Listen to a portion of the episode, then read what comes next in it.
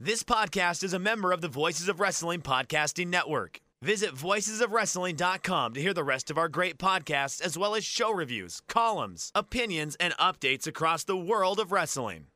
to the highway in a brand new day. Gotta let it go.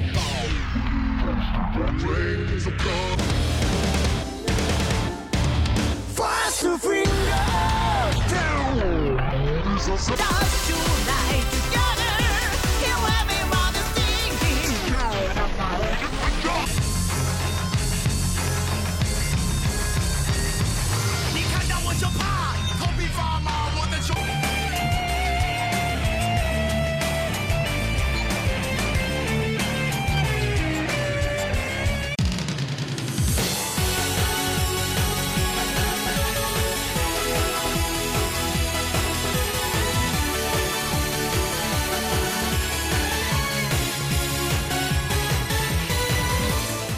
Welcome back to Open the Voice Gate for July 7th, 2020. We are members of the Voices of Wrestling Podcast Network. You can find us on the Voices of Wrestling podcast feed or on the dedicated Open the Voice Gate podcast feed on all podcast platforms and applications. You can find us on Twitter at Open Voice Gate. I am one of your hosts. It's your old pal, I'm Mike Spears. I'm joined as always by the other host, Case Lowe. And Case, how's it going today? I've got nothing witty to say for right now on the show. I'm just doing well. I'm doing all right, kind of day by day. It's okay. And there's a lot of good happening in Japan right now, which is good. So I'm happy to be here with you, Mike, to discuss Dragon Gate. you, you know, on our week to week like personal sanity tests, I'll take you being well and just focusing towards Japan. You know, Eh, with how things were last month, a couple weeks ago, a couple months ago. Well, is eh, you, you know that's almost like almost being on like a hot streak right now. Yeah, I didn't realize until I guess now because I am currently not in therapy that Mike every week going, "Case, how are you doing?" is the the most personal human interaction I have on a week to week basis at this point. So Mike might just be pitching it to me because it's polite when he asks me how I'm doing, but when I hear, "Case, how are you doing?" I take that to heart and I really look within myself and I give an honest answer whether the listeners want it or not. I'm all right with being your Dr. Melfi at times. I'm all right with that, with that being my role here. But yeah, no, it's been a, it, it's one of those weeks that like I think actually now having live wrestling to talk about kind of put a little pep in my step coming in here, especially in comparison like past weeks where there was no light at the the tunnel. We're out of the tunnel at least in Dragon Gate, and I feel like that's something that maybe maybe it's a statement on myself that I do base some of my self esteem on. Oh, hey, there's uh, live Dragon Gate shows coming up, but that was something that you know it was a nice thing to like this weekend get up and watch these shows. To quote a TNA Mr. Anderson shirt, pro wrestling is real and people are fake. So if you need to attach your mental health to a Japanese professional wrestling company, Mike, I would not only encourage it, I would recommend it. And we had these two shows, Kyoto KBS Hall, this weekend. Mike, presentation wise, we had social distancing guidelines in the crowd. Everybody had a mask. There were no intermissions. The undercard matches were shortened from a 20 minute time limit to a 15 minute time limit. Overall, what did you think of the presentation? I mean, the only big difference that like I noticed, and maybe it is that like I did spend some of last week watching old Akira Tozawa matches, but the big difference was like the crowd. There was no crowd calls. That was like the big difference to me was you weren't hearing like crowd calls, and you would maybe hear some verbal emotion in the crowd, but the crowd's basically kept it to applause, which totally understandable. Like that's the responsible thing is like the crowd call thing, especially in an indoor setting with how with what we know about it to like not do that. But that kind of took me aback. But the rest of it, you know, uh, Dragon Gate, at least in Kyoto, KBS Hall, they were able to run up to about 60, 65% occupancy. So it, it looked like it was a pretty full crowd. I mean, there was no crowd brawling. That was a big difference. That should be implemented across wrestling. If, if one good thing comes out of COVID is that Jeff Jarrett might finally lose one, we might end the walk and brawl for good. Yeah, but like it felt like Dragon Gate, and you know, like that was one of those things that like I watched the uh, Stardom show that happened last month. That was at uh, uh, Shin- that was at Shinkiba, and like that felt a little bit weirder than this one did. Like this felt like a Dragon Gate show, other than like general like little quirks that you only really know if you watch a lot of Dragon Gate. I feel like. How about you? I completely agree. The no crowd calls thing affects, I think, the undercard matches a little bit more because there was just, I think, a, a bigger inclination to applaud, and the little vocal noises that were made by the audience, I think, came through uh, with the main event guys, with the bigger stars on the roster, which makes sense. The undercard matches had a PGA tour vibe to them where it was silence in between moves and then a move would be hit and you would get the golf clap. It felt more apropos to I think the way that Chris Jericho in his first book sort of incorrectly labeled Japanese crowds, and I think Chris Jericho did a lot of generational damage talking about how quiet Japanese crowds are in that book, where it's like if you watch anything, you're like, no, they're actually very lively and like to make noise. You just have to be good to get over there. The undercards on these shows, it was weirdly silent at times, but I was completely okay with it because the way Dragon Gate set up the building it was clear they were following social distancing because there was kind of every other chair was filled if that makes sense. They were leaving a, a one chair length space. It looked like going back in terms of the rows of chairs that they set up less rows than normal thus giving more uh, space between the patrons. And uh, i you know I, it, it looked like it was full of people. I watched part of a j stage show earlier today and even though there were people there it felt like COVID era wrestling. Like you could tell the audience was a little uncomfortable because the building they were running was so small. There was no opportunity to follow those social distancing guidelines. So it didn't really have the same effect. But if you're looking for some sort of normalcy, I have to recommend the Dragon Gate shows because it looked and felt like the professional wrestling that we have come to, or I, guess that we knew instead of the empty arena stuff that we have come to know. Yeah, and it did seem like uh at least with uh, KBS Hall, I did see some photos that the uh, was on social media. Them like they were doing before people got in. They had the temperature guns and they had the uh, hand sanitizer everywhere. And they actually had like I did see a photo of their of the merch area. There was a merch area here, which is not necessarily the case uh, in certain other areas of Japan. And it was like pretty much like they were trying to do everything they could possible to like limit any kind of physical interaction whatsoever. So it, it, it's interesting, like how much on screen kind of looked like you would would expect, at least in this era, and then like it looked like everything outside of the ring looked drastically different in a lot of ways. I'm someone who has not resumed any sort of social activities. I don't leave the house unless I have to go get something or have to go to like I went to the eye doctor last week. But watching the Kyoto shows, if I was living in that region, after watching these two shows, next time Dragon Gate comes to town in August, I would, if things stayed the same, I would feel safe attending that show. And we'll find out in, you know, a week or two if things need to drastically change and maybe this was an error and they rolled out fans too soon.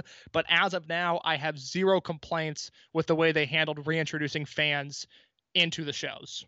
Yeah, especially in comparison to what some of the uh, North American companies have done since then. This felt a lot more safe. Like the only other show that I've seen that when I with like COVID guidelines, I was like, you know what, I can maybe go to this was the GCW show in your neck of the woods in Indianapolis. yeah, the show very close to my house that I did not attend. that that sounds like a GCW show to me. but it, it, it was all cool. I mean, like the other like big one, there's like two big takeaways, and we'll get into one of them when we get into the shows itself because it relates to the cards. The other big takeaway was during the off period, we already knew that they changed out the Dream Gate with the beginning of the new year. This is linked to the licensing change and the logo change.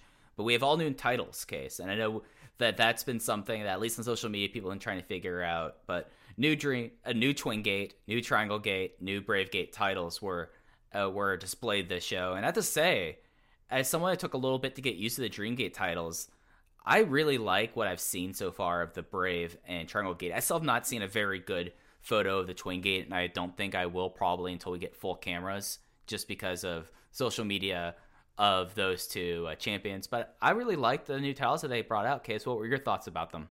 I think the Brave Gate looks awesome. I think the Triangle Gate looks awesome.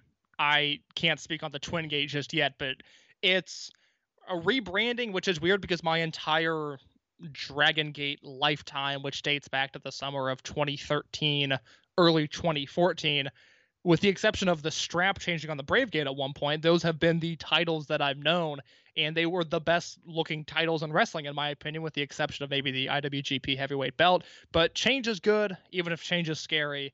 I like the new belts. I think they look good. I think they represent the company well, and I'm glad that they are finally updated. I, I was questioning myself watching the first show because I, I noticed the belts were new and I was like, why well, that couldn't have happened in the empty arena shows. I surely would have noticed it there. And then I, I had a weird journalism panic where I was like, did I not mention the new title belts? And then luckily other people made note of, oh no, these are new. And I uh, was able to ease the anxiety for a moment. It, and it's something that like they very easily, since unless you know, I don't know when everything of the empty arena shows was taped. Like that stuff looked like it was months ago to be honest. That's a good point that we never got to the bottom of. Yeah. Is when they were taped. I'm assuming the the first round of King of Gate looked like it was taped a week before it aired. Judging from social media stuff, everything after that, I have no idea when it was done. Yeah, and it's one of those things that like I try to like, the, other than like the physical body changes of a couple wrestlers, then we get into it like it does feel like that these shows happen and then suddenly this was like the the re-launch in a way. And then with the title belts like dragon gate other than what happened with the dream gate and the restrapping of the brave gate those were the original triangle gate belts. They never changed them over 15 years or 16 years. Uh the twin gate belts those are the second edition ones and they were falling apart.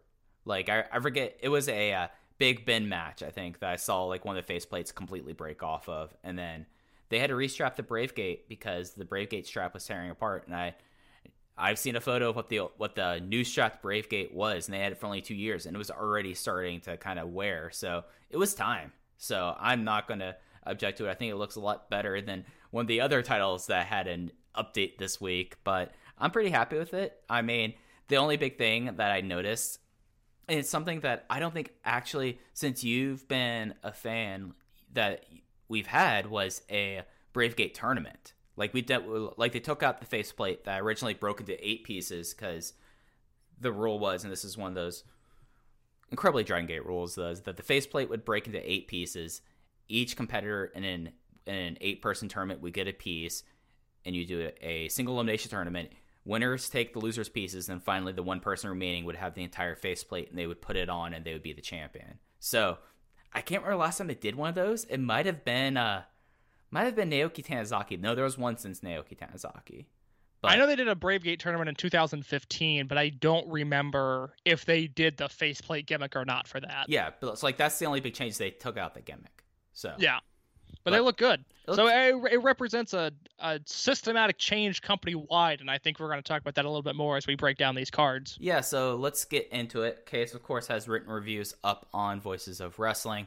The first show was in KT was in Kyoto KBS Hall on the fourth. Hopeful Gate is the new the new series name, which you know just kind of feels right. Attendance was 306, of course, as I mentioned earlier don't have the exact number of the percentage. I did see that Jay tweeted on Twitter that for both Kyoto and KBS, it looks like attendance maximum under these restrictions will be about 350, and Korakuen will be, I think, close to 600, and if not, a little under.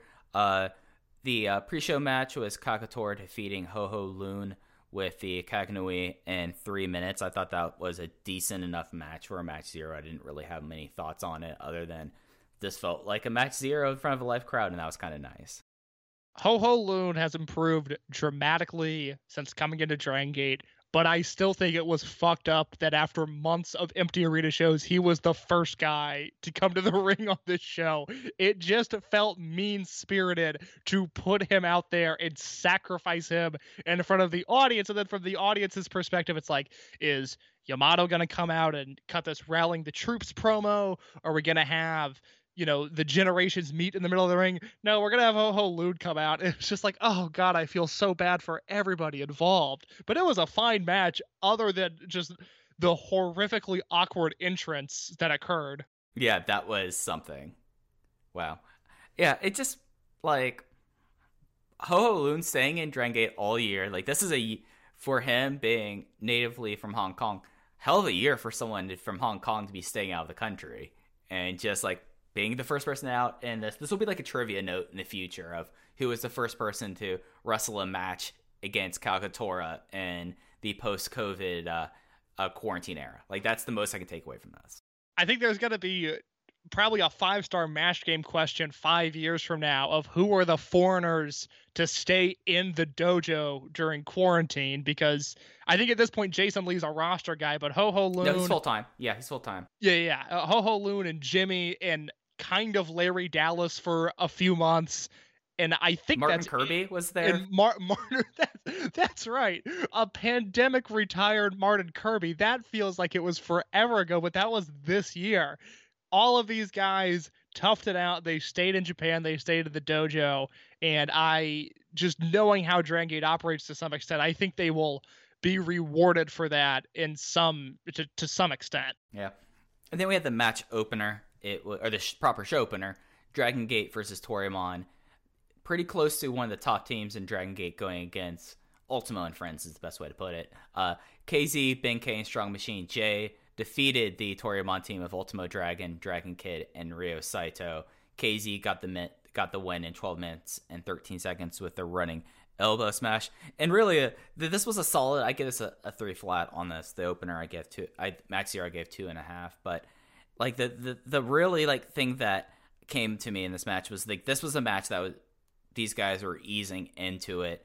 Benkei looks more than 115 kilos. He has to be close to 120 at this point. And there was like a really cool Cyrio rocket into the Benkei spear. And I thought that was rad. And I thought this was just like a decent opener. I mean, easing people back into it. Ultimo, uh, Ultimo in the opening match is just so much more comforting than Ultimo on the back end of the card. And it's not that he can't deliver in moments that he needs to, but when the pressure is off and there's no stakes at play, I just feel so much more comfortable having Ultimo involved in those sort of parameters on my cards.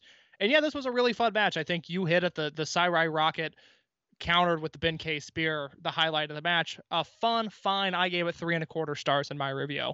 Yeah, it's just it was fun to see it, and it's also fun to see like the younger generation of guys deciding just to get really swollen this. And Benkei at this point is getting and the thing is is that his mobility is not hurt and he's not having the syndrome of not understanding his body, but it's something you look at him, you're like, that's a side of meat walking through the ring. I as long as he can move, I hope he I hope he gets bigger. Until until there is a mistake, until there is an accident, and then you have to overcorrect the opposite way, I encourage him to get as big as possible. Yeah, no, it, it's tremendous. I did love the photo of them for the Okinawa shows where he he everyone else is in their Hawaiian shirt. His Hawaiian shirt can't even fit him. Tremendous stuff. That is a photo on my Twitter at underscore in your case. If you want to see the Dragon Gate generation posted up in their Hawaiian shirts, uh, may I direct you to my Twitter? It is good content. It is actually good. It's good, clean fun. It, it's it, it's wholesome for the whole family. I mean, Oh, I would love to. Go, up. I would love to go on their Okinawa trip. I mean, are you kidding me? Oh my god, yes. The the Okinawa shows they made tape in I think 2014, and it was I think a triple shot that was spliced down to make one infinity, but then a ton of behind the scenes footage as well. And it was like, oh my god, this is the best company on earth. Like what this is this is not only what wrestling should be, this is what life should be. It should be kicking it with Don Fuji and Okinawa. It is not that hard, and we have created a system on this earth that makes things so much more difficult than they should be. Yeah, it, it, it's something that you also get the Don, uh, the Ryukyu Islands uh, mask on the shows. It's it's a great time. Like Okinawa, the idea of like a wrestling trip to Okinawa is like such a wild thing. That, like it's of course Dragon Gate does it, and I imagine you could go play like a round of golf with Naruki Doi. Like it's Yeah, I'd love that. I hate golf. I'd play golf with rookie Doi. I got cut from my high school golf team because I was looking for a free athletic credit. I'm that bad at golf. I went to Top Golf with an ex girlfriend for her father's birthday and had never really swung a golf club before, but I, I played baseball my whole life. I was like, well, I can figure this out. But then you realize it's the same reason I can't throw a football because you throw a football and a baseball in drastically different ways. You swing a golf club and a baseball bat in complete opposite forms. And that was a rough night. That was embarrassing for me and tough on my masculinity golfing as poorly as I did in a non-competitive environment that I made super tense and super competitive. I mean, Top Golf does that though. Like, Oh, completely. It's in the water. You have to. You have to gear up and be ready mentally, physically, and spiritually to go to a top golf. I feel like that there is a giant racket that you can make as a physiotherapist who has an office right next to a Top Golf. Yeah, no, I bet I bet you can. That is the Mike Spears perspective for sure. How can I scam people? That's right.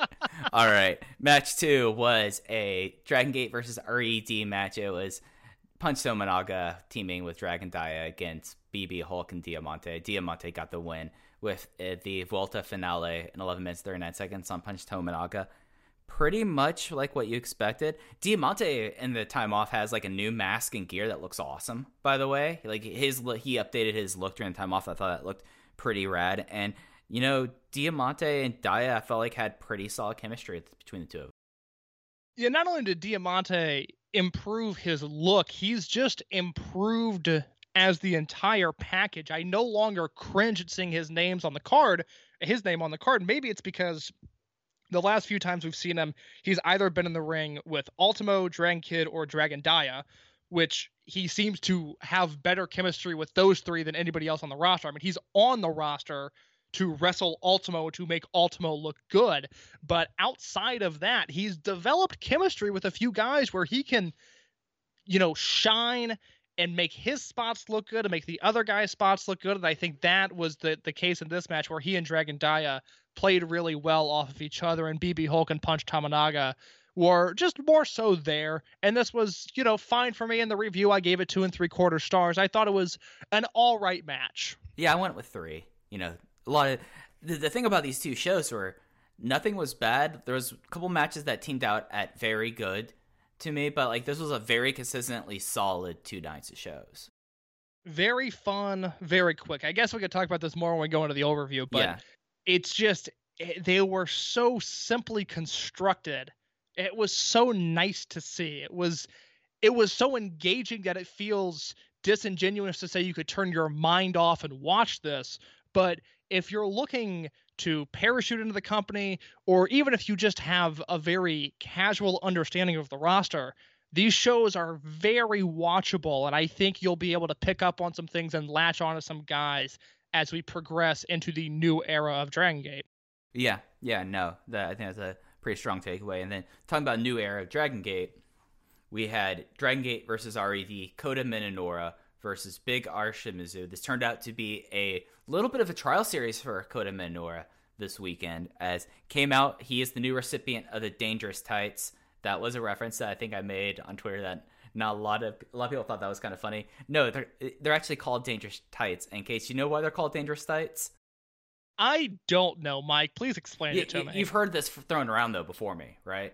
I've heard Gabe Sapolsky yell dangerous, but I have a feeling you have a different meaning. so I've picked this up, I think, from Jay, and it's the idea of a guy going from like normal like pants or like shorts into the very high cut tights. Like Mm. Like Naruki Doi is like the first person to really do it when he dropped second Doi and started wearing tights. Hyo has done it, and I remember Jay making a comment about that. And now Kota Minoura has done it, and I mean it's a look that like he has good gear. It's like a good look, but it's like one of those things that you could tell like sometimes when they do like the cut there, it's like all right, they're going to try to see if they can make a heart throb out of this kid. Yeah, the gear looks good, but I don't like the gear on him because Minoura, and this is something that, you know, we just passed the two year anniversary of his debut, and he came into the company as a Black Tights young boy in July. I believe by September he had gear, and then by September or October was in Mochizuki Dojo. So he progressed really quickly, and he had the gear that was black and yellow with the gears on it. And that I'm sure that would have looked great adopted to the more Dragon Gate generation color scheme. I just think this looks too similar to what other guys on the roster have. Again, a, a Doi like figure wears tights very similar to Minoura, and I think he lost a little bit of indiv- individuality with these. I think that's fair to say. I, I did also see a couple people throwing the Yamato Sito comped onto him wearing these tights. No, the Yamato Sito would be uh, Takedo Kamai. Kamei. Yes, very much so. Very much so. But he had a 15 minute draw of Big R Shimizu, who someone that I noticed actually a lot of people were bulking up. Big R Shimizu is looking a little slimmed down a little bit. You know, he he's looking like that. He's maybe uh, took uh, all the weight he lost went on to Big R Shimizu or on Benkei. I would love to know what Shimizu was doing during quarantine because Oh God, it's, yes. it's not like he's cracking open a book. Like I've read three books this summer. I've never read three books in a summer before, and my summer is not technically over yet. Okay, I go back to school in August. I we know uh, just enough about him. He's not reading War and Peace. Is that what the book's called? I think that's what the I, No, that not- is what the book's called. as soon as I said, it, I was like, "Oh God, that doesn't sound right." Um, No, War Piece he's, is he's- right. He's not cracking open a book. I don't feel like he's sitting down and watching the evening news. I just and if he's not eating, because that would be the go-to, is like Shimizu comes back and he's bigger than ever before, but he's not, as you said. So we've got to get to the bottom of what he spent his time doing. But while we don't know that, we do know that he went to a 15-minute time limit draw here with Minoura in a match that, from what I have read, the company seemed to really like. Casey, in particular, pointed out that he really enjoyed this match. I think from the comments of other Twitter users that I saw, I seem to be the low man on this match. Okay. And it's not it's not that I didn't like it. I thought the last half of the match, we'll say just because it was 15 minutes, the last 750 of the match, I'll say I really enjoyed. But it much like the other Minoura match that we'll talk about, it just took so long to get to that point that I felt almost paralyzed in my star rating of like I, don't- I, I don't know what to do about this because it's not like it was a classic Dreamgate match where you can overlook 10 minutes of sort of boring mat wrestling because the last 20 are going to be so over the top and engaging and world class that like that is the bulk of the match. This was a good match that just started so slow that I'm amazed they were able to turn it around and produce something really worthwhile and engaging out of it. But I just I didn't like the first portion of this match at all. So I ended up giving it three stars. And a few days removed from the show, I'm not sure if that's too low now. I'm not sure if I need to stand by my my star rating here. I, I don't know what to make of this match, and we haven't talked about these shows at all, so I'm curious as to what you thought about it. Case. This was, with the exception of the uh, night two main event, my match of the weekend. Wow, man. See, I I, I gotta Let me sell you this on 'cause I- this. yes, please, because I I think you already have. I think I made a mistake here, but please sell me on it. So I do think that the match against Susumu the next night was a little bit slower. I thought that this was a very subtle first seven minutes, as emphasized by Minoura was going on the attack on this one. He was going after Shimizu's leg, and Shimizu did a lot of really subtle kind of leg and knee selling, where like he'd be like working it out. Like it's not like the overwrought, like I can't use my leg, but it was like he would do a move and then like he'd get up, he'd roll his ankle around. You know how people do after you like you tweak an ankle. Like he like sold it like that, and it kind of really built up into this pitch that like you're right. The last seven minutes were with them going completely at it, but I felt like the first seven minutes was was set up for him wearing down someone who's known as like being like the one of the premier power fighters in the company. He's like, I can't take this guy out with punches. I'm a guy who's known for my suplexes. I can't suplex him. He might be 60 pounds heavier than I am. And I felt like that that was really kind of smart. And I thought that this was a match that like if he grows up and you could tell like this weekend we will get into the major storylines going out of this when we talk about stuff going into next weekend shows.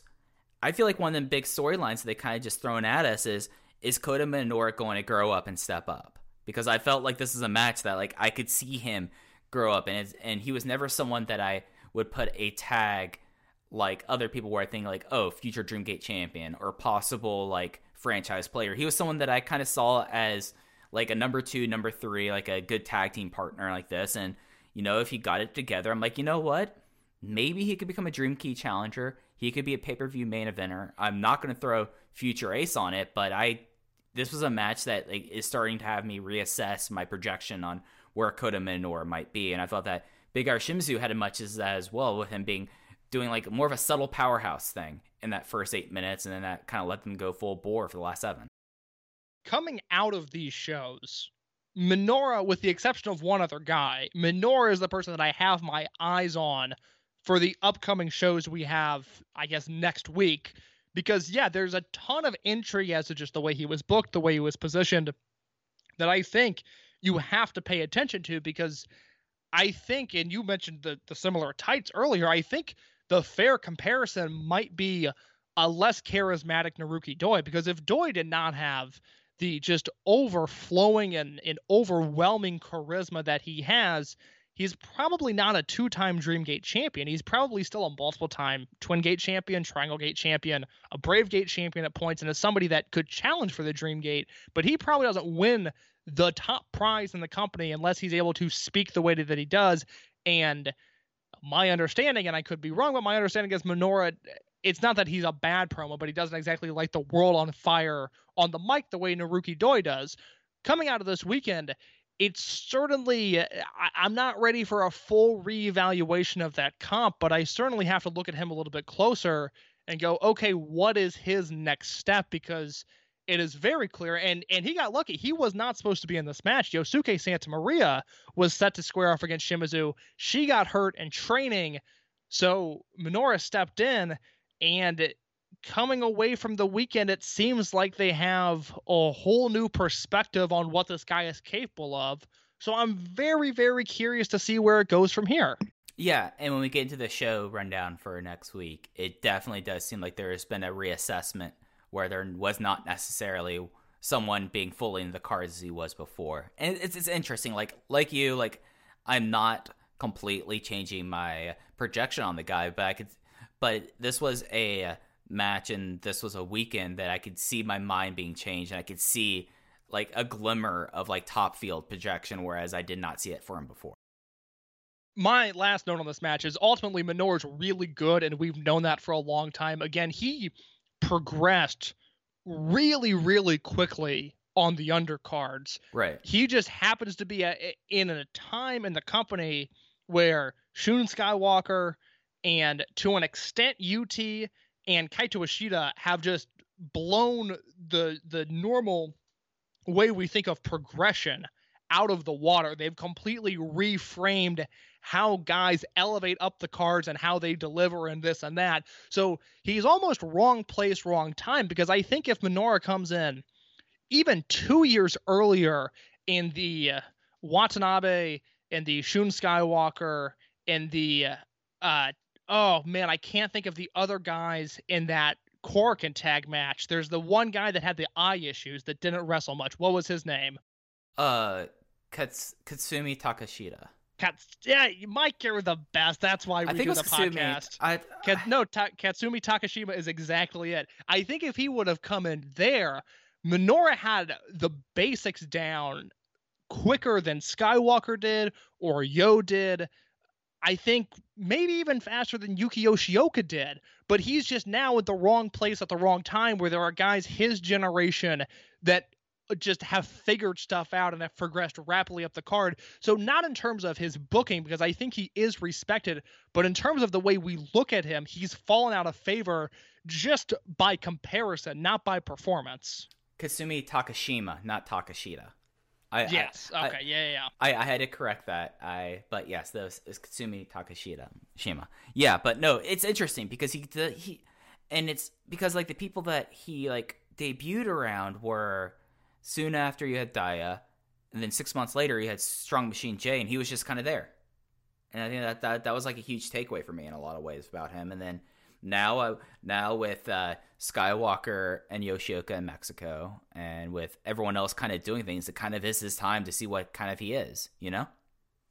Absolutely. And I'm looking forward to it. Yeah. Uh, the next match we had was usually this would have been like, and it did feel like your pre-intermission main event. It was a tag match of Yamato and Kai versus the uh, Mochizuki team of Masaki Mochizuki and Susumu Yokosuka, formerly Susumu Mochizuki.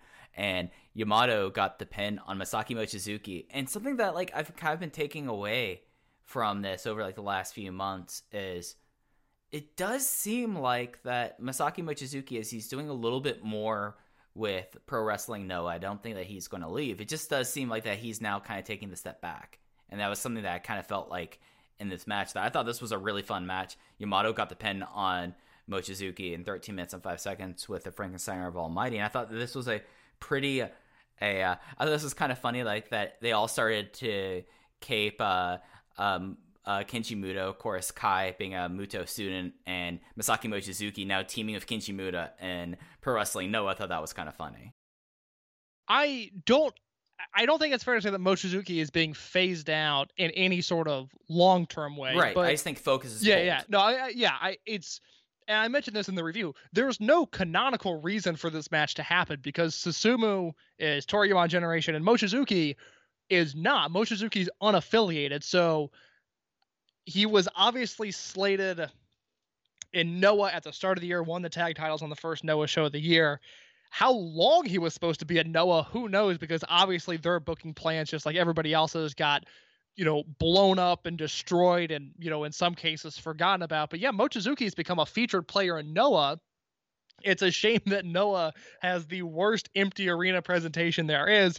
And besides that, I'm not exactly pumped to watch Pro Wrestling Noah in 2020, anyways. So, where Mochizuki is making tape, maybe more than Dragon Gate this year, not in terms of matches wrestled, but in terms of matches aired, it's a shame that I'm not watching a ton of it. But yeah, no, this was fun. It's the first time Mochizuki and Susumu have teamed together in two years. They teamed on the January 2018 Korakuen, which had the Desmond Xavier Zachary Wentz versus Bandido Flamita match, which gained a whole bunch of Western eyeballs at the time. I don't know. Well, I guess there's been Pac matches. Pac Casey probably got as much Western attention as that, but it was nice to see them team again.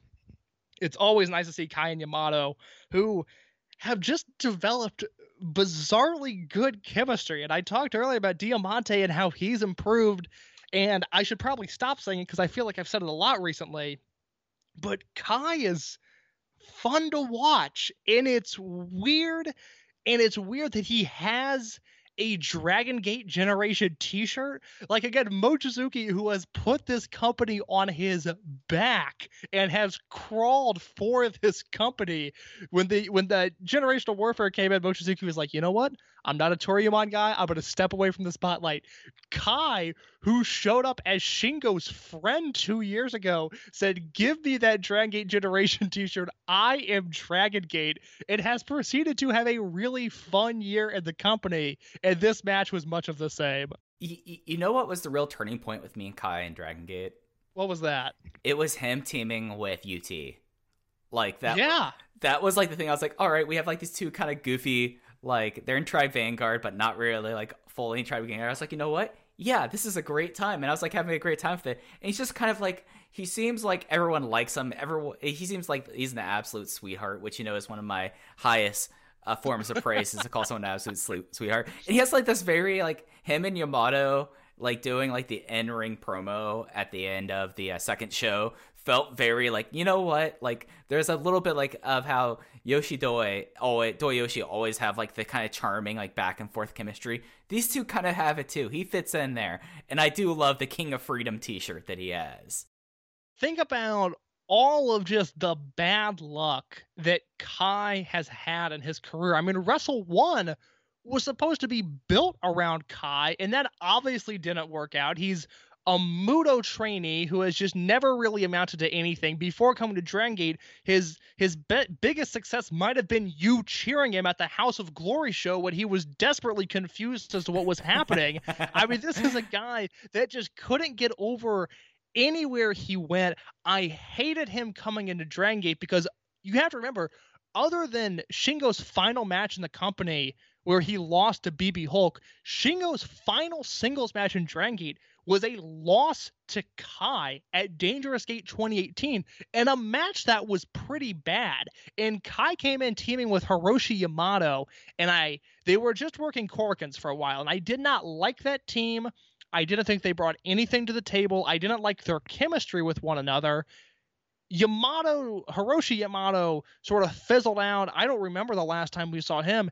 And Kai, on the other hand, just seems like he loves wrestling for Dragon Gate. And it is genuinely heartwarming to see. And it's nice to see a guy who has taken a ton of shit throughout his entire career. It is nice to see him have a platform where he seems to be pushed, respected, and most importantly, he seems to be enjoying it. It is a really nice story when you think about it. Kai succeeding in Dragon Gate. And you know, it's just one of those things. It, it's heartwarming seeing like how he is. Like I was more into Hiroshi Yamato when he came in because he was kind of charming. He was bad, but he was charming. And like Yeah, Kai, he had the, he had the entrance that at least got him over in Cork, and whereas Kai had nothing. yeah, yeah. But you know, Kai, maybe it is that everyone said to stick with him, we're going to stick with him, and then he finally kind of uh, completely uh, stuck together, and I think that's really great. You know, I love Kai now, a big Kai fan. Do not regret making him feel awkward at House of Glory for cheering for him vehemently. and speaking of, things that I, I am not ashamed of loving, match five, Dragon Gate versus RED. We have the we have the Keisuke Okuda Jason Lee team that's been getting a lot of time together over the last few weeks, going up against Kaito Ishida and Kazuma Sakamoto. And then and then the 2020 feud of the year has taken another turn, and it's a very interesting one. As in 10 minutes and 15 seconds, uh, Kaito Ishida got the pin on Jason Lee after an accidental high kick from Keisuke Okuda. In case I know the two of us have been waving this flag here, but this is the most interesting thing going on in wrestling today. It is a stunningly good feud that feels like old school in the way it's been built. Like I feel like we are getting angles out of Okuda and Ishida. I mean, their empty arena brawl on the March 22nd show, which is the fun empty arena show. I still think top to bottom, the March 22nd empty arena show is the best empty arena wrestling there's been. AEW has had some good output. New Japan has obviously had some good output. I've heard good stuff from All Japan. I still think 322 is the best that's come to empty arena presentation. And part of that was the Okuda Ishida brawl that just felt completely foreign to anything Dragon Gate typically does. It felt violent and it felt urgent and it felt intense. And since then, they have built this feud that is just delightful. And this is by no means a great match, but it was a great piece of storytelling on the road to, I think, what has to be Okuda beating Ishida for the Brave Gate title. But Mike, I will ask you the question. Ishida seems to have a change of change of heart. He he doesn't hate Keisuke Okuda as much as now he wants him to join RED. Mike, do you see that happening? You know, I love this turn. This is it might be because of in USA. We're in 2011 now, and that's the height. We're getting to the height of like Blood Warriors and the constant turning there.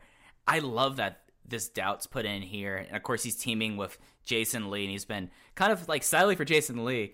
Seems like him teaming with Keisuke Okuda is being more trouble than it's worth. You know, like there's all kinds of shenanigans. He gets kicked in the head. It just seems like the real thing. But could I see Okuda turning and joining RED? I think it'd be very interesting. I don't know. I I don't think that adding Okuda to RED would do anything else other than be interesting when RED has bigger problems at hand. I think it would be deflating because I really think the way to cap off this feud is Okuda in the ring with the Brave Gate belt over his head. I am salivating for not only that image, but for that match. Like, that is what needs to come of all this. It's been built so well thus far, and it's not that I don't trust Dragon Gate if they do turn him to do a good turn, to have an interesting angle, to make it effective. It's just not what I want. I am ready to see Okuda choke this kid out, get his title, and move on to the next challenger. I think that is the much better story in this feud, and I think that is what will happen. I think that's what will happen. I do think though, if you if you turn Okuda, then you could have Benkei versus Okuda. You could have Benkei versus Okuda, and that is very interesting for a number of reasons, mainly the fact that they are shoot best friends. They have I guess, prior pro wrestling experience with one another. It would be fascinating, but I also think you have the next decade to do that match. I don't think you That's need fair. it in this story right now. It would be interesting. I'd like to see it, but not as, as much as I'd like to see Okuda eventually outlast and outfight Ishida. That that that's a fair point. That's a fair point. But this is a storyline that I'm gonna be excited to see go on. I'm glad they didn't drop it. Like there's a chance that after the Brave Gate match that could have been it. And again, this is the best thing that like they were able to do this in empty arena shows and keep this feud really hot. That I mean, I'm excited to see what could happen. Like with how the lineups are coming out here, could maybe have a rematch in Wakayama. Like there's a lot of places they can go with this. That'd be really stoked about. So, getting to the main event, this was, of course, Doyoshi and X versus Eita, Yoshida, and Hyo. If you've been listening to this podcast for a while, you would know that X ended up being Shuji Kondo making his return to the Dragon Gate ring. Later, we'd know that he's an official Dragon Gate roster member, and he's finally home after 16 years and a lot of consternation. And, you know, this is a really the big piece from Aagan Iisou coming back, and he's teaming with his generational peers, uh, Naruki Doi, Masato Yoshino, against the RED team. The fall, if I was going to tell you, Case, beforehand, so we're going to get Doyoshi and Kondo versus Eita, Yoshida, and Hyo. What would you book for to be the the uh, result there? I, I, you know, I like Yo. I think he's a nice guy. Yo would be eating that pin from a King Kong lariat with no hesitation for me. I, I've got the pencil, and that is what I've decided to book. And luckily, the powers that be, the pencil pushers in Drangate, decided the same fate. Absolutely. 14 minutes and 12 seconds for the King Kong Lariat. And boy, it's something where Hyo flew around like saying like, "Oh, Big Brother's coming back. I need to make sure Big Brother looks good here." And that was like my huge takeaway and it just really made uh, Kondo as like the premier power fighter of the generation coming in and just throwing people around. It was exactly what I wanted to. Getting to Yoshida's face. The next night, he, him, and Benkei had a lot of face-offs, and boy, is it great to have Shuji Kondo back in Dragon. Say goodbye to your credit card rewards. Greedy corporate mega stores, led by Walmart and Target, are pushing for a law in Congress to take away your hard earned cash back and travel points to line their pockets. The Durbin Marshall credit card bill would enact harmful credit card routing mandates that would end credit card rewards as we know it. If you love your credit card rewards, tell your lawmakers hands off my rewards. Tell them to oppose the Durbin Marshall credit card bill. So you were a fan of his output. You think he looked good this weekend? I felt like you, you know uh, you can never beat time. That's the only game in town that everyone loses. But you know, for 40 years old, I felt like that he fit in there. And I mean, like, it, th- there's going to be bumps in the road, and there is him like readjusting to the house style. Like Wrestle One did have a quick pace, but it was not the Dragon Gate house pace. And I felt like that he acquitted himself well, and I'm interested to see where he can go here. This isn't like where other people have come back. I'm like, all right, I've seen them go away. Yeah, I, Kondo's 42, and I think the rep for him for a few years now has been that he's slowed down and his best days are behind him. And I think both of those points are fair.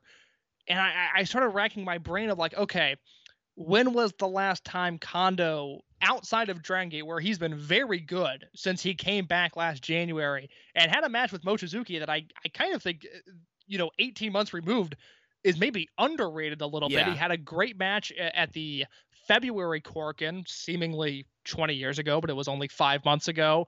But if you look at his work, mainly on Wrestle One is where he's been doing his damage.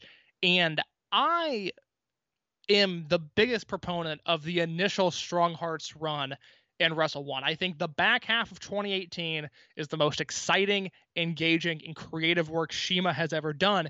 And part of that was the fact that he was wrestling Shuji Kondo in multi-man tags on a nearly monthly basis, and Kondo and CIMA had not touched since 2004 when Kondo left the company. That was super interesting. So we got a little bit of Kondo stuff there that was intriguing.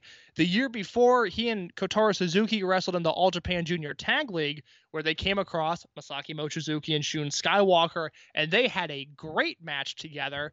But it, it felt like we were a few years removed from Kondo doing anything really that great. It almost felt like he was living off of his legacy at this point rather than the reality that we were living in.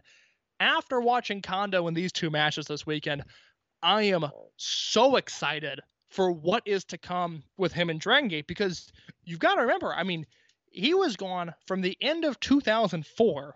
He did not wrestle in 2005, and he did not wrestle in the company until 2019 and all of his reunion uh, all of his 2019 matches were reunion affairs and they were with you know either mochizuki or other toryumon guys and he never really had prolonged sequences or spotlight tags you know with other wrestlers and now he has got an entirely new roster to tear apart. I mean we're talking he is generations plural he is generations removed from the Dragon Gate trainees that have come up since he left.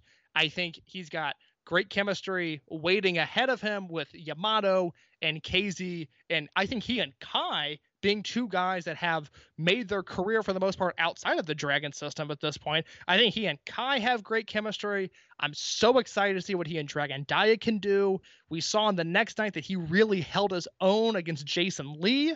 And then you've got all of these RED guys. The guys here I thought he looked really good against. I mean, Takashi Yoshida looked completely invigorated and so excited to have somebody to bounce off of, to have another monster that he could work with. So I went from being excited at the prospect of Kondo, I guess, re debuting with the company to leaving this weekend thinking, oh my God, Dragon Gate has done it again. They have a chance to reinvent Shuji Kondo for one last great run. And that is what I came away thinking in this match, and that was backed up the following night. And I think the other big thing about Shuji Kondo is that we know that there's one big thing that they should do with him down the line that could be massively invigorating and could be a Dreamgate run out of him. Like I could see a way that they built him into someone getting like the last big heel run of his career, you know? Like I completely agree. yeah. So that was that was the show on July 4th. The show on July 5th had a little bit more people there. The announced attendance for uh, July 4 was 306. The announced attendance for July July 5 was 315. Opened up with again where I say like focus is being pulled here. Masaki Mochizuki versus Jimmy in the opener. Mochizuki won in four minutes and 44 seconds with his what, what are they called? Are they called the Team M or the M's? And it, well, it, he did a Shining Wizard. He did Muto's move on Jimmy. I believe they are called the M's. Okay. And it is Mochizuki, Marufuji, Muto, and a fourth that does not belong in that group, but I guess they needed somebody to take falls, but I can't think of who that fourth person is. Mike, while you're looking that up, um, I will say real quick this match with Jimmy and Mochizuki, as fun of a five minute match as you could have, because Jimmy came out of the gates charging at Mochizuki, really wanted to stick it to the to the legend, wanted to get a win in match zero over Mochizuki, who we just talked about. He's been splitting his time in between Dragon Gate and Noah. Maybe his maybe his eye isn't on the prize. Maybe the fact that he's a match zero, he's gonna have the night off. And Jimmy took it to him, and Mochizuki could not put the the, the DTU import away. Finally, at the four minute mark, uh, Mochizuki gets the call. There's one minute left before the time limit and goes into to overdrive and has to do everything in his ability to beat Jimmy. And he pulls out the Shining Wizard at the end with 15 seconds left to spare. Such a fun match. Highly recommended if you either skipped over it or have not seen it yet. Yuko Miyamoto. Yeah, not exactly Masaki Mochizuki, but more power to him. but yeah, no, this was a blast. This was basically cranky old man Mochizuki and, you know, Jimmy. Get, I mean, if you're going to be around for a while, you're going to have to have one of these matches with Mochizuki. And, you know, I feel like he equipped himself well. Well, I like this opener a lot more than the, the Ho Ho Luna Kagetora one. So the proper open to the show was a eight man tag, one of the only eight man tags of the the only eight man tag of the weekend actually, and it was a mixed teams match of Ultimo Dragon, Don Fuji, Gamma, and Kento Kabune. What did those four guys talk about? Going up against uh, the RED team of Kaito Ishida, Takashi Yoshida, Diamante, and Kazuma Sakamoto. Yoshida put away Kabune with the Cyber Bomb in 12 minutes and one second, and I'm I'm gonna propose something to you that I don't think will ever happen again because it seems like they're never gonna do one of these again. Summer Adventure Tag League team of Don Fuji and Kento Kabune, where the offense is is Don Fuji basically throwing Kabune into things. And by the way, happy 50th birthday, Don Fuji. Happy 50th birthday. Let me try that again. Happy 50th birthday to fellow train enthusiast Don Fuji.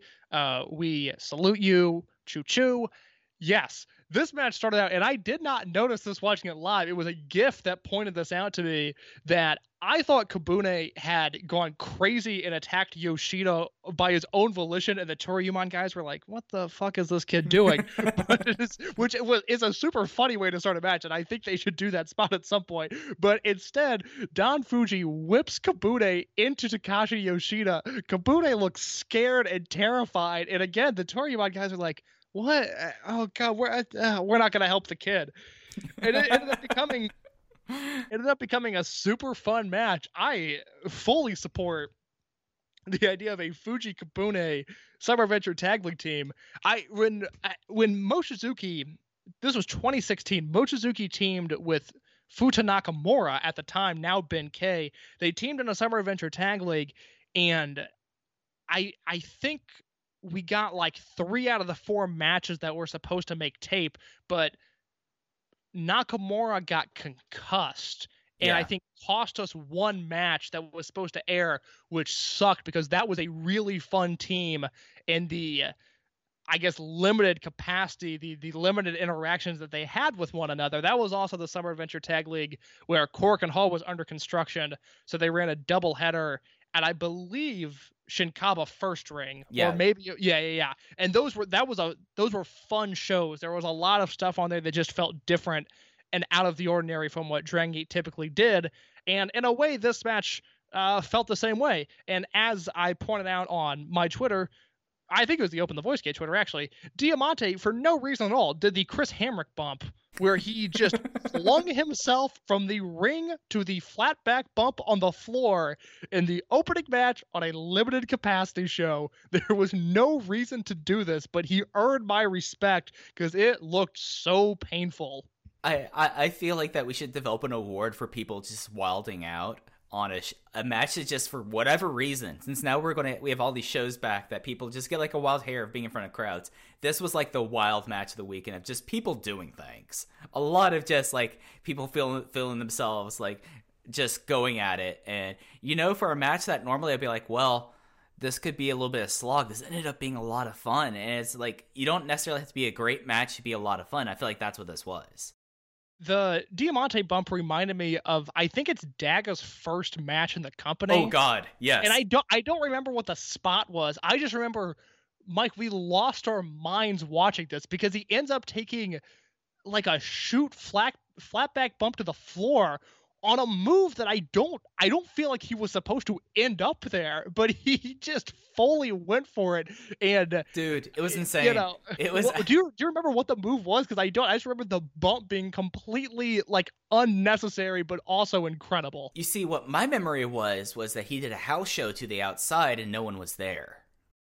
Maybe that was it. Like, like he did like the standard just tope over the top ropes, a slingshot over the top rope, I and just fell flat on the mats. It's was he did a dive where just no one, just no water in the pool, as, as Don West would say, but it was it was violent. It was, It was hilarious. unbelievable. I can't believe he didn't earn a job just for that. It's a shame he didn't because I want to watch that bump all the time. I'm gonna like try to see where I can find that match because I just just gifting that just would just gives me a level of catharsis that I think we need in these times. It's just like one that more like, what the fuck are you thinking, Daga? What is wrong with you? And maybe that's why he's not back is because people are like, what is wrong with you? You It's did like- this. it's like a it's like a, a health hazard. It is it's not that he's gonna hurt anybody. It's, he's gonna hurt himself, and Dragon Gate's gonna be liable because he was out of his mind on that tour. I mean, the, yeah, he was out of his mind. Uh, match two was Kota Minoura in his mini series. This time against Susumu Yokosuka, another 15 minute draw. This was the match where I did really feel like that it was really, really slow. Um, just really slow pace, and it felt like they had an empty arena match they would have at Lapis Hall in front of a live crowd.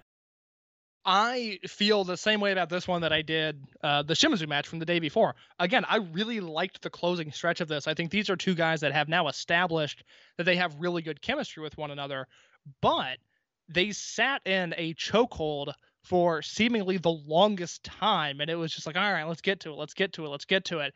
But it should be noted, just to reiterate our point from earlier, Shimizu is yes dumb, but Shimizu is protected and has been a champion in this company. Susumu Yokosuka is currently the All Japan Junior Heavyweight Champion. It is is not a guy that takes falls all that much. I mean, he is on the upper echelon of protected guys within this company. No Minoura did not beat either of them, but he also didn't lose to either of them, and that two nights in a row should be looked at as a pretty big deal. Yeah, no, it's something where something's going to happen them. It's going to be one of those like slow simmering storylines, but something I'm to be really excited to see how it plays out. Match three was another singles match. This one was with Genki Horiguchi and Keisuke Okuda. Okuda got the win in 10 minutes and 5 seconds with his lights out GTS.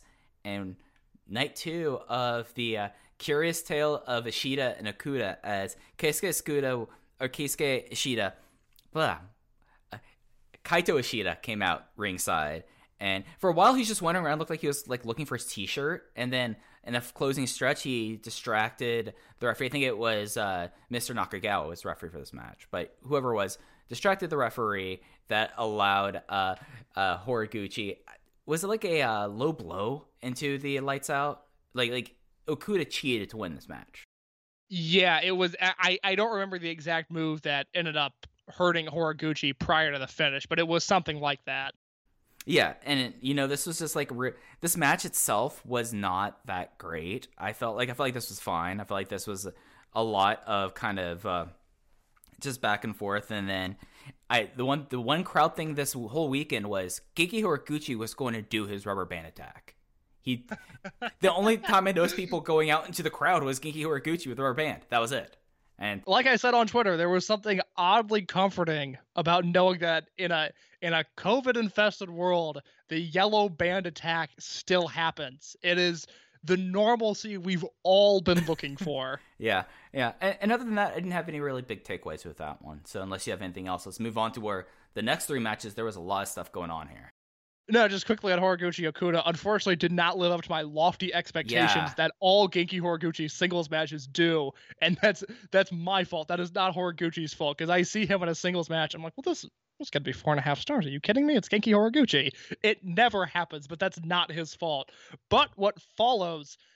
Oh man, we were we were on track to four and a half stars, and it just didn't happen. Take it away, Mike. All right, match four was the which was my most anticipated match of this weekend was KZ and Dragon Daya versus Masato Yoshino and Naruki Doi. Doi Yoshi speed muscle for one of the last times probably ever, sadly, and it went to a no contest because after 12 minutes and five seconds there was RED interference, and this was after like a match that I still went three and a half stars on. I know you did not apply rating because of the no, no contest, but this was a match that probably could have hit four and a half stars. Like it was getting to that stretch where like the next eight minutes or the next four minutes would have been insane. And that was like I was like, oh man, RED, you got me here. I was so stoked for it. And I imagine that the fans in Kyoto and in Japan were that way as well. Because this got really, really cool. Because we got cranky old bet that Yoshino bossing around Dragon Daya, and then just really started just kicking up from there. I was sitting on my couch with a Rockstar Energy in one hand and a Oh. twi- and- Buddy, if you're gonna drink an energy drink, don't drink a Rockstar. Those taste no, terrible. that's I I I like the way they taste. It is it is my go-to energy drink, which I only drink when I'm. God, what a sad sentence. I only drink energy drinks when I'm watching Japanese wrestling live. okay, now that we've got through that, I was sitting there with my Rockstar and my Twizzlers, and I was cracking open the spreadsheet document. I was like, "This, this is not only four stars. How high are we gonna go with this?" I was so into this match How can you And not then- be? and then RED ran in, and it, it it's not it's not bad because I mean. I, I, I get it. You don't want to pin Doi, obviously. You don't want to pin Yoshino, obviously. KZ and Daya are now very much protected. I get it, and it's not that they booked themselves into the corner, into a corner. I think this was done very intentionally. But oh man, had we had a finish to this match, wrestling was going to be back, baby. I was firing up the tweets. I was firing up the the sub tweets more importantly at the people that continue to ignore Dragon Gate. I was loving what these guys were doing. About to slide into Joe Lanza's DMs to say, "Watch this as soon as you wake up." Yeah. No, yeah, I absolutely know. And Joe's gonna be like, "Where do I watch it?" And then we have to, you know, coach him through the internet once again because he still struggles with the internet as a whole. But oh my God, this was gonna be one of those matches. I mean, God, the flagship could have talked about this instead of. I'm sure 2AW had some show this week that's gonna bump Dragon Gate off the flagship again. I mean, this we are we are living in a society where Dragon Gate is treated unfairly, and there is a seemingly a system in place to make sure that Dragon Gate is held down, and it's so frustrating because they put on matches like this, and I don't even have an issue with the interference at the end. It was just minorly disappointing, given that we were really on our way to having a really great match. and it was something that like the chemistry was there. You had the uh, the aura that Doyoshi, because I know that there are a lot of Doyama fans out there, and totally understand. Doyama had the best Twin Gate reign of all time, but the idea of seeing Naruki Doi and Masato Yoshino in the ring as a tag team for, I don't expect there to be because uh, all indications are that Yoshino's still going to retire this year, maybe four or five more times, and we got that ripped away from us. And good booking to get everyone so mad at RED for this. I have to say, like, thumbs up there, but it just was like, oh man, this could have been it. And that was really heartbreaking in a way that a 34 year old should not be heartbroken about wrestling. No, it was very. It was. I think it was good booking in the end because it made me hate RED and it made me want to see them get their ass kicked in the main event. Yeah, no, it was excellent in that regard. So then we had a match that everyone was there was a lot of speculation here. So let's do a little bit of a uh, quick timeline. So we had Kondo makes return in the first night. However, he said, "I'm back. I'm to be a member of Toryumon Generation." He dyed his hair blue, which kind of made him look like a 42 year old Kenshin Chikano, which I thought was kind of amusing. And but he said he would refuse to tw- to team with Dragon Gate because that's no good. Because the last time he was in a Dragon Gate ring as a Dragon Gate like big star, and like, his big feud was almost killing Dragon Kid and ripping off his mask. And those two never have teamed. He said, "No, someone else will be X. That's not going to be me." And then he stayed the night in the dojo for the first time in 16 years. And they played it out on social media to a way I was like, "Oh, this is going to be the this is going to be the swerve that I've been calling for the last month case. This is going to be it. We're going to get Kondo in there and he's going to turn there, and or it's going to be someone else. And then the next night we had Benkei and Jason Lee were already in the ring. Dragon Kid was in the ring. They made a tease that was going to be uh, Ryo Saito, which I was like, all right, come on. Then after some microphone work, we had, come on, let's hear this funky shit. And then we had Shuji Kondo teaming for the first time ever with Dragon Kid as Dragon Kid and Shuji Kondo defeated Benkei and Jason Lee in 13 minutes and 4 seconds with the King Kong Lariat. The uh, rampant speculation of who this X was going to be, Oh, I went places. it, it should be looked at as a banner moment, I guess, for what would be considered Dragon Gate Twitter, because it had never occurred to Mike or I that X would be possibly a different person. There would be two X's in the weekend, and I was still holding on to the idea that like, no, it's going to be Kondo, and they're going to swerve, and again, like he's going to attack Dragon Kid. Like I understand what they're trying to do, but I think it's going to be Kondo. And then, uh, much like the rest of the people we talked to that night, we all got caught up in, well, who could X be? Is it Sugi? It's, I mean, uh, Magnum That's- Tokyo can barely walk. It can't be him. Like we were doing just the math because no one really made sense. There's no one outside of the company that has has a relationship with Dragon Kid the way that Shuji Kondo does. And so we were just racking our brains with with who it could possibly be. I know you were the clubhouse leader on the Sugi campaign, but this reminded me of the night of Strong Machine J's press conference, his Yes. debut press conference, where we find out an hour before the press conference occurs, Dragon Gate's holding an emergency press conference, and we're still a year out from CIMA splitting at this point. We're going, oh fuck, is Yamato gone? Is the company closing? What is happening? And then the Strong Machine J press conference. It was supposed to start. I think it was supposed to start at 11 Central Time Yeah, I was staying And- up for this. And started like an hour late to a point that I went to bed and I I had Mike stay up to figure out what was happening. But I'm reading translated tweets from like the hardcore Dragon Gate fans in Japan that I follow that are like, this is bullshit. The press conference was supposed to start at this time and it's not. And they were getting upset. And then there was still that mystery of nobody knew what this was about. And it was very scary. Nobody knew what was going on and then they just signed Strong Machine J, and now it's it's fine. But it was that level of like paranoia and like, what could this be? It Shuji Kondo has to be X, nobody else. It can't be Sugi. It was bizarre.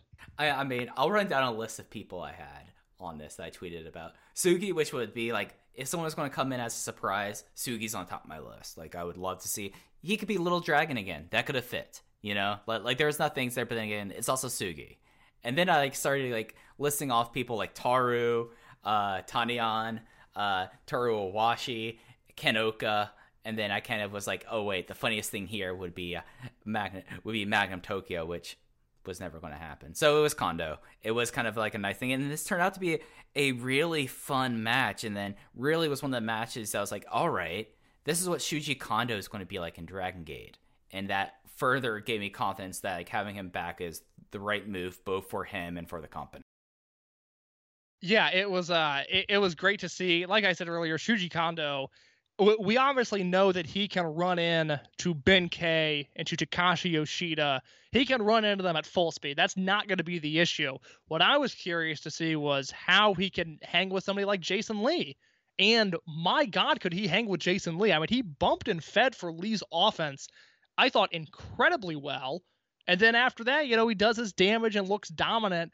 And I, I just, I- come away from this weekend. I, talk about it in the July 4th review, the first show of the weekend, just how big of a deal it is that Kondo was back in the company because it, it almost it almost seemed more impossible for Ultimo to come back because Kondo uh, you know needed work and, and and always just bounced around and I I don't know like Ultimo coming back we never thought we'd see it but does that make sense that Kondo almost felt a little bit more improbable? Like yeah no like he's got his spot in Wrestle 1 or All Japan or DDT wherever he's working. And for him to come back it just proves that we are living in a new generation of the company that the culture change seemingly behind the scenes has led to increased positivity and it just seems like a better environment. The company seems happy. I'm just i'm thrilled that kondo's back and again i go into a little bit more in the july 4th review that i i, I would recommend uh, reading if you do not know the full story behind shuji kondo and his exit in 2004 but this was just fun it was just fun to see him back in the company Yeah, uh one of the reasons why Kondo coming back was always the question mark among Aagan Iisou was so Sugawara came back pretty quickly when you look at the, the scheme of things. He came back in 2009.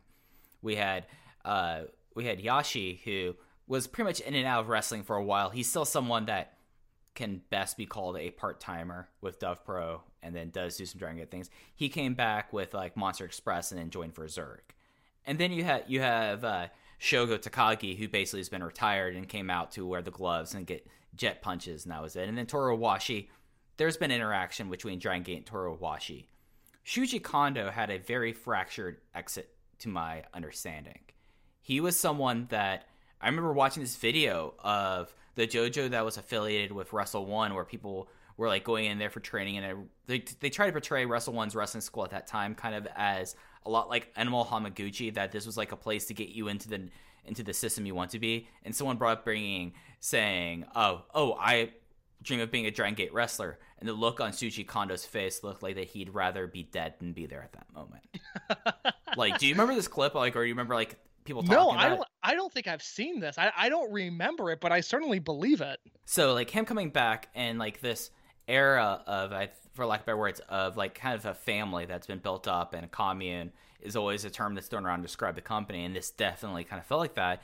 And it's just great. It, it's one of those things that like after turning off the show and after, especially after the first night, like seeing Shuji Kondo back, like it was.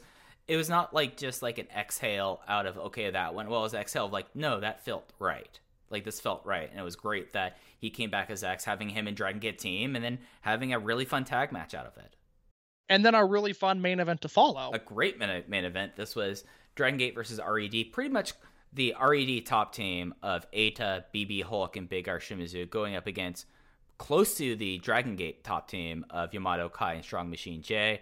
There was some misfires in the main event as BB Hulk got kicked in the face with an Imperial Uno, which let Yamato get a flash pin in 12 minutes and 3 seconds. This was really, really, uh, th- this was really, really spirited. And then I thought that it was uh, the thing that really got me here is we've talked about like Strong Machine J last year, like how is he going to transition out of doing like his dad's homage gimmick, and he felt like a main eventer here, and like Yeah. that was remarkable. Yeah I, I feel confident about strong machine j now i mean he still needs to be uh, He in the ring he, he- needs to be in the ring with the right people because if this is Eita and Yo and Yoshida, he probably doesn't have the same output that he does here. But no, I I, I have long past my fears of Strong Machine J working outside of the Strong Machine gimmick. I thought this was a superb performance from Yamato. This is, uh, you know, I've talked about on the show for the past month about just how cold I was on Yamato for so many years, and now I am back in the holy shit. This is one of the best wrestlers in the world because he's he's acting like it, and he's got this approach that I just love, and I'm so excited to see him in the ring right now. And I thought he was head and shoulders above everyone in this match. Four stars. It's my match of the weekend. It's only a 12 minute main event. It's really compact and quick and fast paced. It's how they should have ended the weekend. Really, really enjoyed this. Yeah, I went three and three quarters, like just to shade off it. It was something that if I had a little bit more time, I probably would have made it notebook. But I, I really enjoyed it. it. Just was like a fast paced match. Like after like the first few matches on these shows, felt like them all easing into it. This felt like a Dragon Gate main event. Strong Machine J, like after the show, like I usually don't take matches take notes about post show, but Strong Machine J seems to be like a good promo and everyone seems to be responding to him. And rumor is he's a quite a hunk without the mask on. So maybe Strong Machine J is the person we should be talking about maybe having the main event uh, possible Dream Gate kind of aspirations instead of Kota Minoura. Possibly, possibly. I think that is a fair point. Mike, that is the end of the first two shows of the new era, the I guess, COVID era of shows with fans, but it is not all in terms of these shows making tape because oh boy. there's a there's a house show on January 10th in uh, Nagoya, UT's hometown. UT, of course, as we talked about last week, is hurt and will not be on the show. That show Uh, is not taped. I should mention there is a Keisuke Okuda and Kenta Kobune versus Kaito Ishida and Takashi Yoshida tag. That looks really fun. But we have two shows upcoming that will air in the Os- Osaka Edion Arena number two, the smaller Osaka Arena, on July 12th, which is this upcoming Sunday. And then July 15th, Tokyo Korakuen Hall. As of now, this show is set to not only occur but to have fans. There's been a slight uptick in COVID cases in Tokyo. So, as of the time we're recording this, it's maybe a little up in the air, but right now all signs are a go. Mike, let's break down these two cards. Yeah, and there is a lot to be excited about this. You want me to take the wheel on this? Yeah, run down Osaka and then we can kind of give our overall thoughts here. All right, Osaka, it is a Hopeful Gate show. 6 p.m. Japanese Standard Time. That would be 5 a.m. for Eastern Standard Time, and then 8 Central, or, or almost said 5, 5 a.m. 4 Central. think that is uh, 10 uh, British or Greenwich Mean Time. I don't. Uh, know. that's I'll take your word for it. Sure. Yeah. If I'm wrong, I apologize. All right. Sorry, Alan Blackstock. We don't know the exact translations. That's a Twitter reference from about four years ago. Sorry, I made that joke on the podcast. Mike, go ahead, break down these Osaka right. show. Exhibition match opener: Kento Kobune teaming with Ho Ho Lun versus Jimmy and Case, your boy Masahiro Inoue in the opener. We or in the pre-show six man tag. Uh, we have Benkei, Strong Machine J, and Keisuke Okuda. The Bros are back together as they go against Yasushi Kanda, Ryo Saito, and Gamma. Singles match: Don Fuji versus Sora Fujikawa. Hey Sora, first time we've seen you in a bit. You're facing Don Fuji. Uh, Toryumon versus RED, Ultimo and Genki versus Ishida and Diamante, uh, Dragon Gate versus Toryumon Trios, Yamato and Kai and, and Dragon Daya versus Yoshino, DK, and Susumu Yokosuka, a Toryumon tag match versus RED, Naruki Doi and Shuji Kondo versus the Big E team of, of Eita and Big R Shimizu. And then our main event is Dragon Gate versus RED, KZ, Jason Lee, Kota Minoura versus the Twin Gate team of BB Hulk and Kazuma Sakamoto teaming with Takashi Yoshida. In case this is an interesting card. I've got thoughts on every match, but I want to start with the main event. Mike, what's the finish of this match? You've got Lee, KZ, and Minoura against the Twin Gate champions and Takashi Yoshida. What happens? Who takes the fall? I think Kazuma's protected, but this screams setting up a Twin Gate title match, right? Who would the opposing Twin Gate team be? I mean, Minoura is the one they kind of want to see where he goes. It makes sense that he would be like the young upstart, a lot like how Ishida was in Maximum. But KZ and Jason Lee is such a fun team, though. Yeah, I You see my logic, though? I see your logic. I I I guess just because we haven't had a ton of experience with the Dragon Gate side with any of those guys teaming together, I I I think I'm gonna lean another way, but I see your point and I think that's a good one.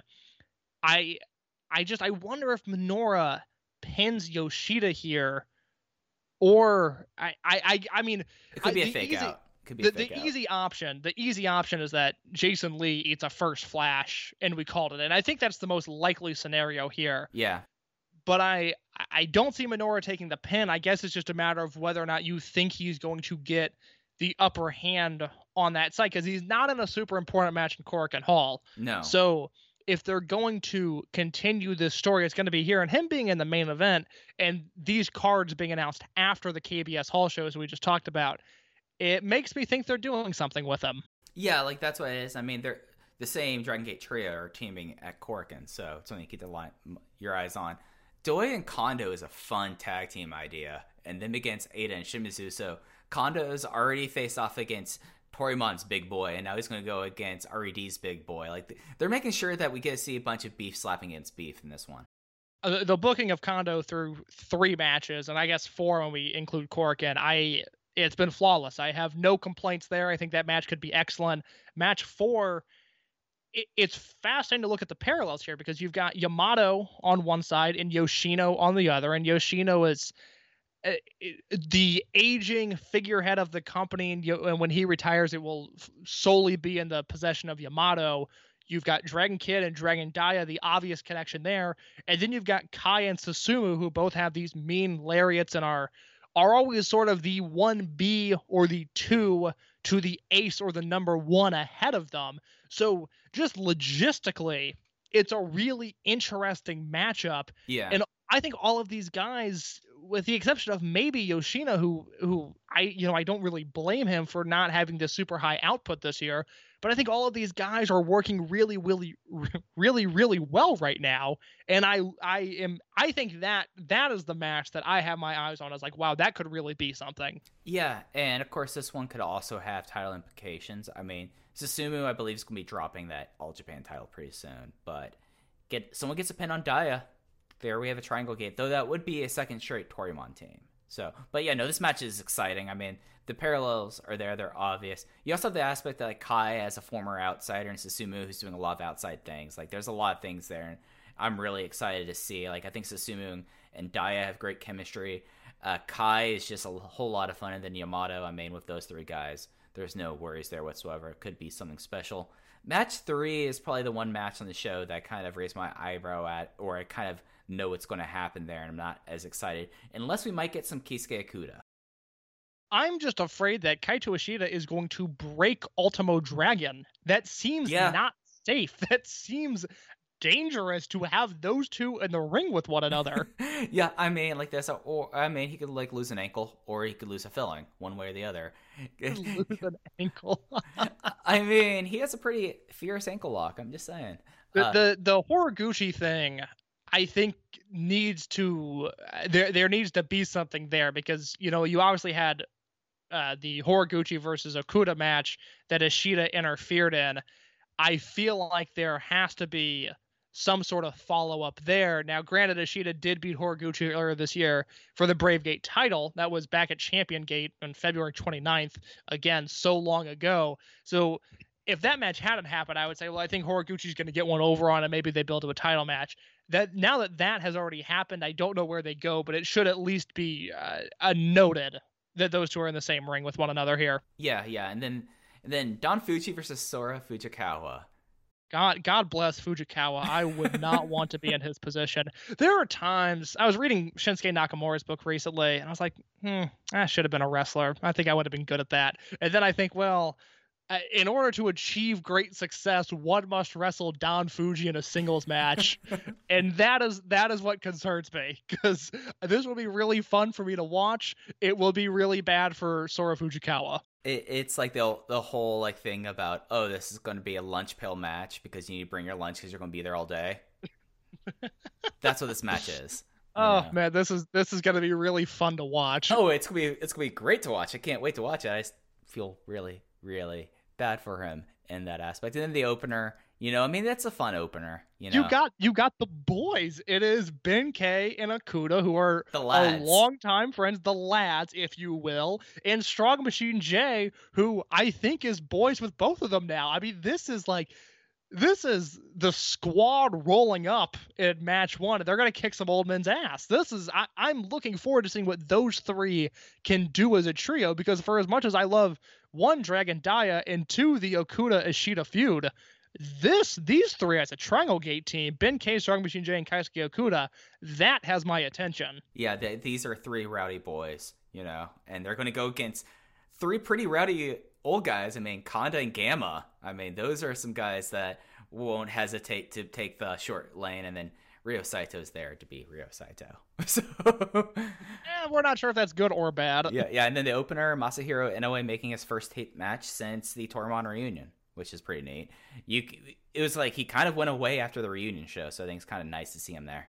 Well, again, I had forgotten about him until you brought him up on the air a few weeks ago because he doesn't he doesn't have a profile on the Dragon No. Gate website, which is confusing to me because Sora Fujikawa does, and you know uh, Madoka. Kabune and Kamai do, and then yeah, Madoka Kakuta does as well. So I don't know where he stands with the company. I, I I would love to have more information on his deal. But I'm excited to see him back at least. I mean, it's another young boy. I can't complain about that. Yeah, yeah. And then the Korakuen show, we're gonna break it down here just because of how we do the release schedule. Next week's episode will be released on Thursday after this show happens. Sadly, uh, pretty solid show. I, I think it's a pretty like interesting one for what they're building up to. Match zero is Kiki Horiguchi versus Punch Tominaga. Match one is Mochizuki, Kanda, and Gamma versus KZ, Lee, and Minoura. Match two, the singles match is Maria versus Shimizu. So we're going to get that match that was supposed to happen at at Kyoto, and that must mean that that Maria's shoulder is not too bad off, which is nice to hear. Match three, Ultimo Dragon, Don Fuji, and Kagetora. That's a bunch of lads right there. Uh, versus Yoshida, Diamante, and Sakamoto. That's also a bunch of lads right there. The- the- the- those are two different vibes being thrown out there. Uh, match four, the uh, what would be normally a pre-intermission match. Uh, Keisuke Okuda and Dragon Daya versus Ishida and Hyo. Match five, we have Doi and Cyrio versus Eita and BB Hulk. Match six is an eight-man tag. Yamato, Kai, Benkei, and Strong Machine J versus Masato Yoshino, Dragon Kid, Susumu Yokosuka, and Shuji Kondo in the main event in his first show in Tokyo officially as a Dragon Gate member. I don't think it's a great card. Uh, the match zero through match three don't do a ton for me. I mean, Ma- Maria versus Shimizu is interesting, but it's it's just interesting. Match four: Okuda, Daya, Ishida, Yo. That is that is what I'm into. That is That's what I'm paying my money right for. there. That is hot fighting. There will be crowd service. Uh, I, I am very into that. Saito being in that match five, it's Doi and Saito against and BB Hulk. I, Saito was, I think, taking the fall there, and I just, I just don't know if he can still bring it at that level. I hope he does. And then the main event, I think, looks terrific. So it's it's a it's a show where the back half is loaded, and I really am excited to see that main event. Yeah, and it's a main event where you could finish the show with the big Yoshino, Kondo, and Doi promo. You know, like that's Yes. and then like we still have like the uh, the the six way thing kind of going on that was still kind of brought up at the end of the, the arena shows that could play out there because you have Yamato and Kai, you have Yoshino, and then you could also have the three Red guys in on that. So the, there's a lot of ways so they can go and we get some idea on how their back half of the year is looking like. But case we do have a title match on the periphery that was just announced today as of the time of recording uh, at Wakayama Prefectorial Gym. They will be having Memorial Gate 2020 in Wakayama. This is traditionally the next kind of big show after Champion Gate. Of course, didn't happen at this time this year. They've moved this. This used to be a really like weird show because it was a sold show. They would put a title match on, and they'd bring in outsiders because it was kind of a sold show. But I guess like now with like it was like done by the TV network. But I think the TV network that is is part of the greater conglomerate that owns Gaora. I feel like it was one of those things there. But we have the Open the Dream Gate Championship match as Naruki Doi will be defending against the King of Gate 2020 winner, Eita. Yeah. I this is Interesting this is place to start. strange. Yeah, I don't I don't have a ton of immediate thoughts. I feel like I need to see how this Korakuen goes, and then there's a whole bunch of shows airing in in August. I guess this is the first one. So I don't know what to make of this because obviously Kobe World was supposed to happen on July 26th. It's been postponed to a later date. And then uh, Dangerous Gate, which is traditionally in August, was moved to September. You know, at the, when the schedule was released, that was pre-COVID. That Dangerous Gate, which is normally mid-August, is now late September. So, I think they kind of fell into a good scenario here where they had an opening to do a big show like this, and they were able to to do a Memorial Gate show. So it should be looked at as a pay-per-view. It should be looked at as a big show. I imagine it is one that there will be a preview on voicesofwrestling.com for it. I will obviously have the review for it on voicesofwrestling.com because these shows do air on the network now, unless something changes uh, from last year to this year. I I have no feeling on the booking and what possible direction it could go. I, I need to see the card.